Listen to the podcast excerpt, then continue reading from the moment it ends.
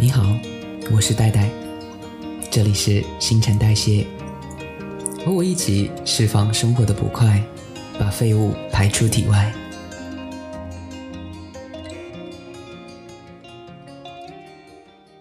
大家好，欢迎来到第一期正式节目。今天是周日，我们这里呢连续了快一周的阴雨，今天难得的天晴了。你的周末过得愉快吗？以后可能就固定每个周末来和大家聊一个话题。今天想和大家分享的主题是关于父母和童年的故事。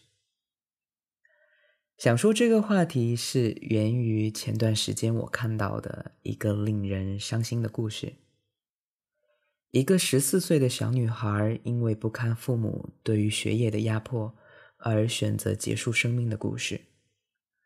虽然这个故事的后续我不知道如何了，去翻看之前的帖子，发现已经被删掉了。如果是真的，那真的很令人惋惜。那篇帖子里面有一句话，呃，说是小女孩写的，的确很令人触动。就是说，有些人需要用一辈子去治愈自己的童年。然后我会不由得想起自己的童年，思考家庭对于我。的未来对我的成长，对我的性格的影响。那先来分享一下我自己的成长经历吧。目前在我的记忆中，感觉小时候父母给我的陪伴并不是很多。我的童年印象很多都是和爷爷奶奶一起的。然后我脑子里对于童年的场景，一般都是在老家的农村。我记得我的父母那个时候因为工作经常不怎么在家，父亲可能好几天才回家，母亲也是早出晚归，更多陪伴我的就是我的爷爷和奶奶。可是一个小孩子能和两位老人有多少共同语言呢？所以我更多的时候是习惯自己一个人躲在房间里玩，然后面对外人也比较沉默寡言。甚至是在过年的时候，家里各种亲戚朋友过来，我也会躲到楼上自己玩自己的那种。其实我觉得我的父母对我的管教并不算严格，不会逼着我去补习班什么的。他们唯一对我的期许就是你要好好学习。但是这种想法就有点像是你的生活中就只需要有学习，就是考个好成绩就好了。其他什么东西都不是你一个小孩子该管的、该做的。这这是我的父母，包括呃其他可能也有大部分父母都是这样的想法，就是他们会觉得小孩子就只有学习这样事情是可是应该要做的。于是家里的大事小事，我自己其实都是不知道的。他们吵架啊。然后原因也不会告诉我，我自己也不敢插足，甚至是在我十岁那年，我突然就多了一个妹妹。我妈妈还是去我姑妈那边，就是把我妹妹生下来的。我一直以为她出去外地工作差不多一年多，然后这导致我更加手足无措。初中之后，我就开始觉得，既然这个家好像……我一点存在感都没有的话，那我就远离一点吧。然后我就开始逃避父母的生活，就是选择去别的城市去上高中，而且是在上学的时候，我也很少和我的父母有过像是聊天啊这样的联系，更多的是他们给我打电话，但是我自己其实并不想接，我就会把。他挂掉，然后发短信问他们啊，发生什么事情了？有什么事吗？这样子，也包括上了大学，我也一直保持着这种与父母隔绝的状态，甚至包括我的兴趣爱好，他们一直是到那时候，因为疫情在家里没有话题聊的时候，就随口说说提到的，他们那时候才知道我的兴趣爱好是什么。我觉得我的家庭对我的影响确实挺大的。确实造就了我目前性格的一部分，但不是说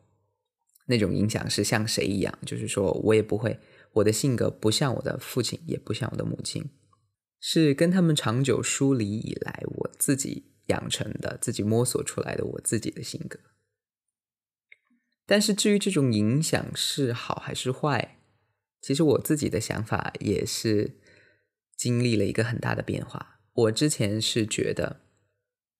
我在心里是挺抱怨他们的，不过从来没有和他们说，因为我那个时候就是处在一种逃避他们的状态。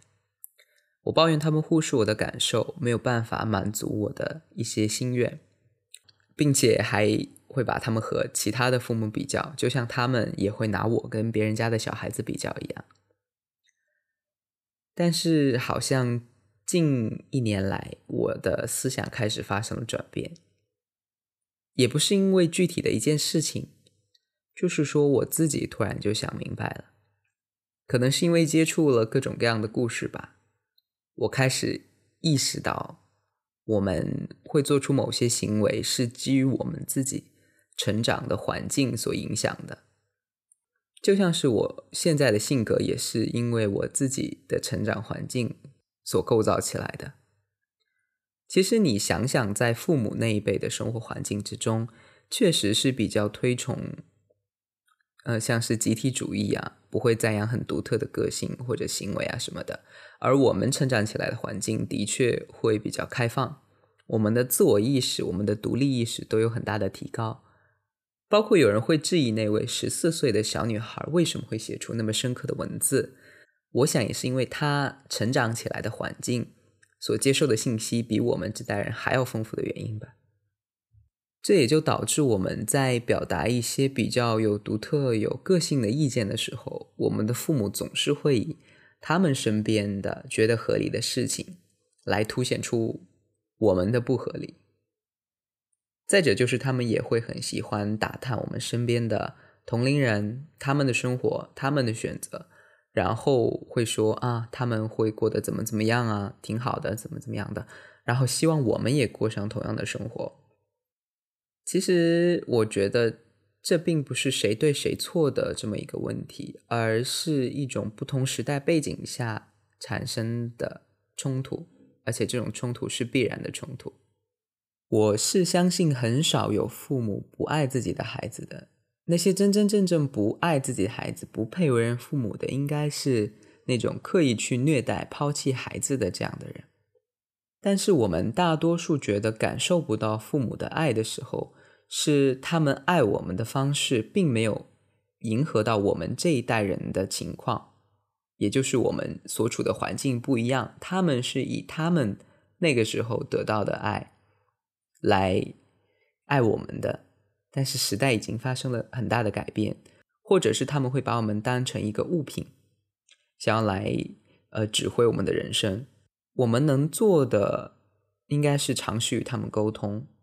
然后去打造自己的生活。毕竟我们没有办法彻底割舍这一份亲子关系。如果你也觉得你受到父母很大的影响的话，有很多的负面情绪来自于你的父母，你怨恨你的父母，以至于影响到了你的正常生活的时候，其实真正要做的不是去和你的父母和解，而是你要学会和自己和解。很多时候，我们和父母聊一些话题的时候，他们会固执的秉持着他们的意见，而我们也有我们自己的看法，这是基于我们不同成长的环境所带来的冲突。我们没有办法和他们妥协，他们也没有办法和我们妥协，因为不同背景成长起来的人必然不可能达成完全的共识，即使是相同的，也很难达成共识。那么，唯一的办法就是我们彼此去了解我们不同时代的差距，去了解为什么会有这样的想法。